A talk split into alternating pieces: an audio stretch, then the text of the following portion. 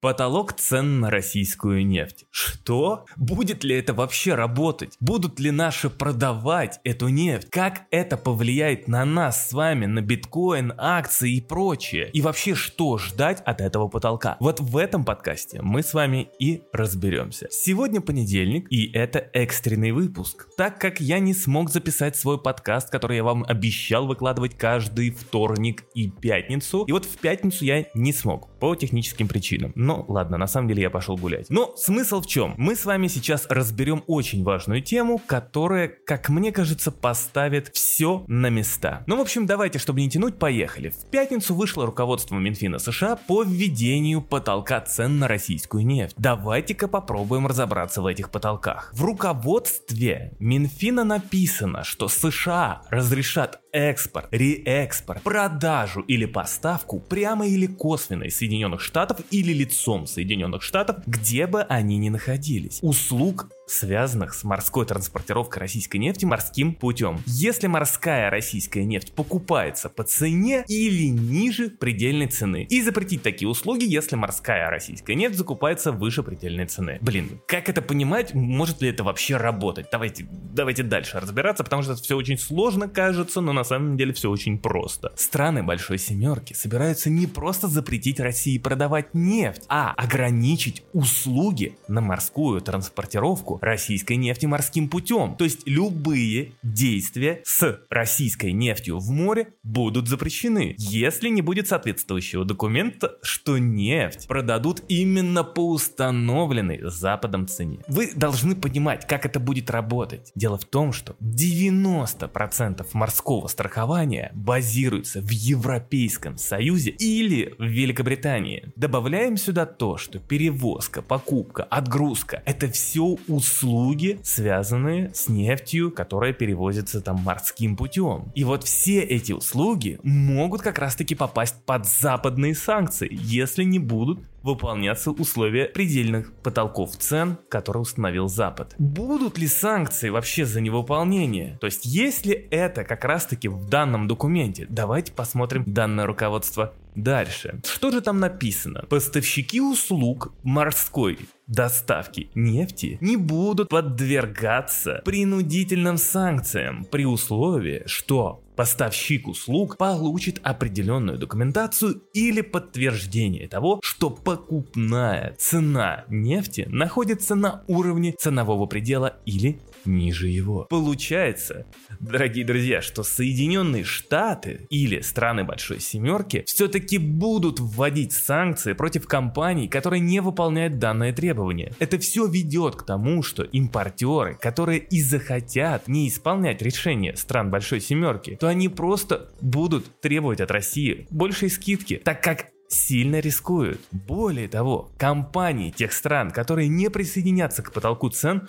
будут увеличивать стоимость морских услуг для перевозки российской нефти, что еще сильнее снизит прибыль с продажи. Ну а если даже это Россия сможет как-то обойти, так вот, логистические цепочки, которые сильно растянутся, так как рынок морских услуг станет ограниченным для России, опять скажется на скидках на российскую нефть. Все вышеперечисленное уже выглядит как то, что лучше на идею с потолком цен все-таки Россия согласится. Лучше все-таки иметь синицу в руках, чем журавль в ж... ну, ну вы поняли. Правда, недооценивать все же Россию не стоит. Страна искусно удерживала финансовую стабильность после введения жестких санкций ну, в общем, после февральских событий. У многих встает вопрос, самый главный. А пойдут ли Индия и Китай на потолок цен? Скорее всего, пойдут. Да даже не скорее всего, а да, пойдут. Суть в том, что если Индия и Китай не согласятся, то риски как уже ранее я и сказал, автоматически возрастут из-за санкций, а значит страны попросят большую скидку, которая будет эквивалента или близко по значениям с потолком цен от стран Большой Семерки. Бизнес-стандарт вчера заявил о том, что уже есть слушок о том, что Россия предложила Индии поставлять нефть по более низким ценам при условии отказа Нью-Дели от поддержки инициатив стран Большой Семерки по установлению предельных цен на нефть. А, кстати, еще вчера министр энергетики России Николай Шульгинов заявил, телеканал России-24, да-да, я иногда посматриваю этот телеканал для того, чтобы выловить вот такие интервьюшки. Ну, в общем, что он заявил? Мы не будем продавать себе в убыток или там ниже себестоимости. Ну так нельзя! Это картельный какой-то сговор против нас. Мы не допустим от такого отношения к нам.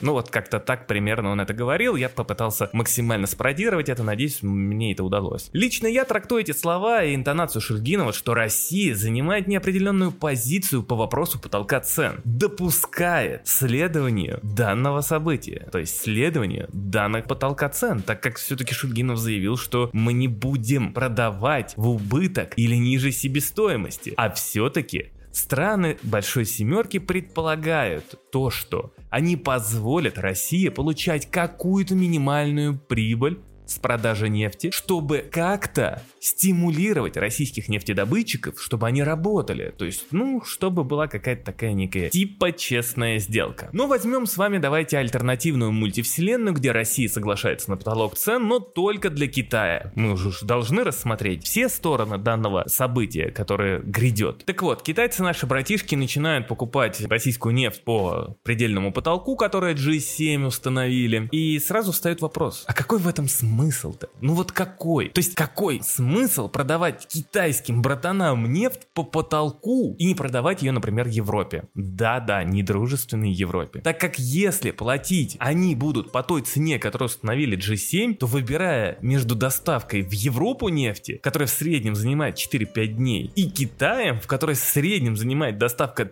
35 дней, то какой смысл противиться этому потолку и продавать только, допустим, Китаю, ну или, окей, Индии. Потолок цен на нефть, как я ранее заявил, подразумевает под собой то, что компании все же будут какую-то прибыль с продажи зарабатывать. Это будет стимулировать как раз-таки российских нефтяников, как я ранее заявил, работать и что-то зарабатывать. Поэтому если возможно будет продавать хотя бы 4-5 дней, то окей, это неплохо, выглядит неплохо. Но давайте, прежде чем мы дальше перейдем вообще ко всем потрясениям, мы обсудим еще один важный вопрос. А что если мы все-таки не будем продавать тем, кто ввел данный потолок? Ну, знаете, здесь на самом деле гадать бессмысленно, так как геополитика и вот эти вот всякие политические решения, они крайне неопределенные. Но все же нефтегазовые доходы страны это примерно 50% бюджета. Потолок цен на нефть от стран Большой Семерки – это безвыходная ситуация, которая негативно скажется на экспортной выручке, на доходах страны и на экономике в целом. Не продавать нефть еще хуже, так как вообще не будет никаких доходов. Так как же быть-то в итоге? Это уже решать конкретно правительству. И как мне кажется, все же получать какую-то прибыль намного лучше. Но мы еще к прибыли вернемся, потому что она может оказаться для России неожиданно прибыльной. Как же с ценами? Ну давайте вот разберемся. Окей, Европа вмешивается во всю эту историю, США вмешиваются во всю эту историю с ценами, устанавливают России потолок цен на нефть. И здесь становится все очень сложно, так как Запад вмешивается в рыночный механизм. Тут невозможно предсказать поведение цен, так как невозможно предсказать рыночные механизмы системы, которые как-то начинают меняться. Это просто ни один аналитик в мире не сможет сделать. Ну, допустим, допустим, Россия согласилась на потолок и продает тем странам, которые установили эти предельные цены. Очевидно, что здесь нужно сделать хитрый ход России, попытаться увеличить доходы за счет роста доли рынка. Как уже ранее я говорил, что в принципе Запад собирается оставить какую-то прибыль, чтобы зарабатывали российские компании, чтобы в целом зарабатывала Россия, для того, чтобы стимулировать ее добывать нефть и продавать ее. Так вот, если мы будем ограничены в ценах, то в доле вряд ли мы будем ограничены. И поэтому России будет выгодно захватить ту самую долю рынка, то есть начать больше добывать, начать больше продавать. А значит, России придется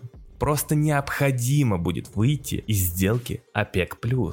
Таким образом, на рынке хлынет куча нефти, где ОПЕК заявит о том, что они будут сокращать добычу нефти на максимальные уровни возможной дополнительной добычи и отгрузки от России. То есть им нужно будет компенсировать ту добычу, на которую Россия начнет добывать. Еще больше для того, чтобы вот захватывать ту самую долю, о которой я говорю. В итоге цены в любом случае улетят в космос, что в теории может привести к росту доходов России за счет роста доли рынка, понимаете? А еще тут важно понимать, ОПЕК поймут, когда будут прям на грани введения этих потолков, ОПЕК поймут, что для России будет выходом рост доли рынка, то есть наводнить рынки своей нефтью, если потолки все же введутся, а значит главным препятствием потолка цен на нефть будет ОПЕК, так как ОПЕК сами не захотят терять долю рынка и не захотят видеть некую дополнительную российскую нефть. Кроме того, ОПЕК будет видеть, что потолок может отразиться в целом на стабильности цен, а ОПЕК себя считают, особенно саудиты, неким центральным банком нефти, который обязан стабилизировать данные цены на нефть. Под предлогом того, что потолки цен на нефть это не рыночные механизмы, ОПЕК как раз таки может выступить против сделки и скорее всего вы выступит, что может стать тем геополитическим фактором, который вознесет нефтяные цены на новые вершины или, как обещал нам Путин, космос. Итого,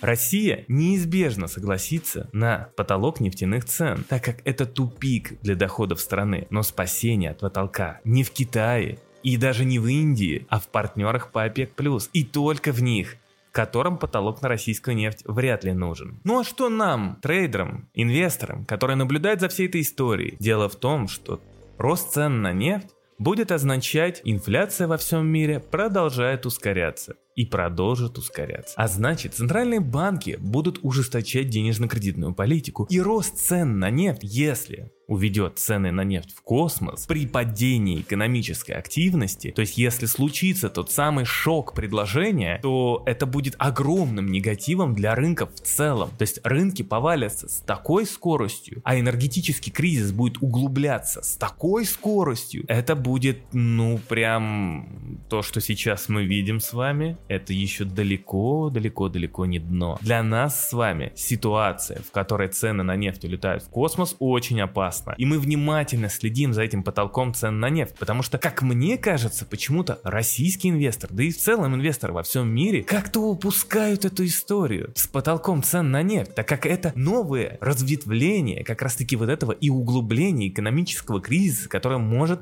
реально сильно обрушить рынки и реально сильно повлиять на центральные банки, которые в итоге будут ужесточать свою денежно-кредитную политику с такой скоростью, что рынки просто не будут поспевать, а уже условия финансирования становятся очень и очень и очень жесткими. Поэтому, дорогие друзья, мы внимательно с вами следим за тем, что же будет с потолком цен на нефть. И если ОПЕК поддержит или не будут вмешиваться во всю эту историю, то скорее всего цены на нефть тогда просто начнут снижаться. Снижаться до какого-то уровня, пока ОПЕК все-таки не захочет контролировать всю эту историю. И там уже, конечно же, это будет неким позитивом для рынков, так как снижение нефтяных цен. И если, опять же, ОПЕК не будет вмешиваться во всю эту историю с потолком цен на нефть, это поможет замедлить рост инфляции. Или вообще приобретет какой-то мировая экономика дезинфляционный фактор, в котором цены будут довольно-таки резко снижаться. И это будет огромным позитивом для нас, так как это остановит жесткую денежно-кредитную политику от центробанков, что поддержит рисковые активы, такие как акции крипта. Хотя, дорогие друзья, я уже не раз повторял, что рынок акций будет восстанавливаться намного быстрее, чем рынок криптовалют, так как рынок криптовалют очень сильно зависит от той самой дополнительной ликвидности, которую вбрасывают центральные банки. А пока тенденция только на то, чтобы изымать и изымать данные деньги. С вами был Евген, это подкаст Dart Trader. Спасибо, что меня дослушали до конца. Вы огромные молодцы. Это был непростой подкаст. Я вас люблю и до новых встреч.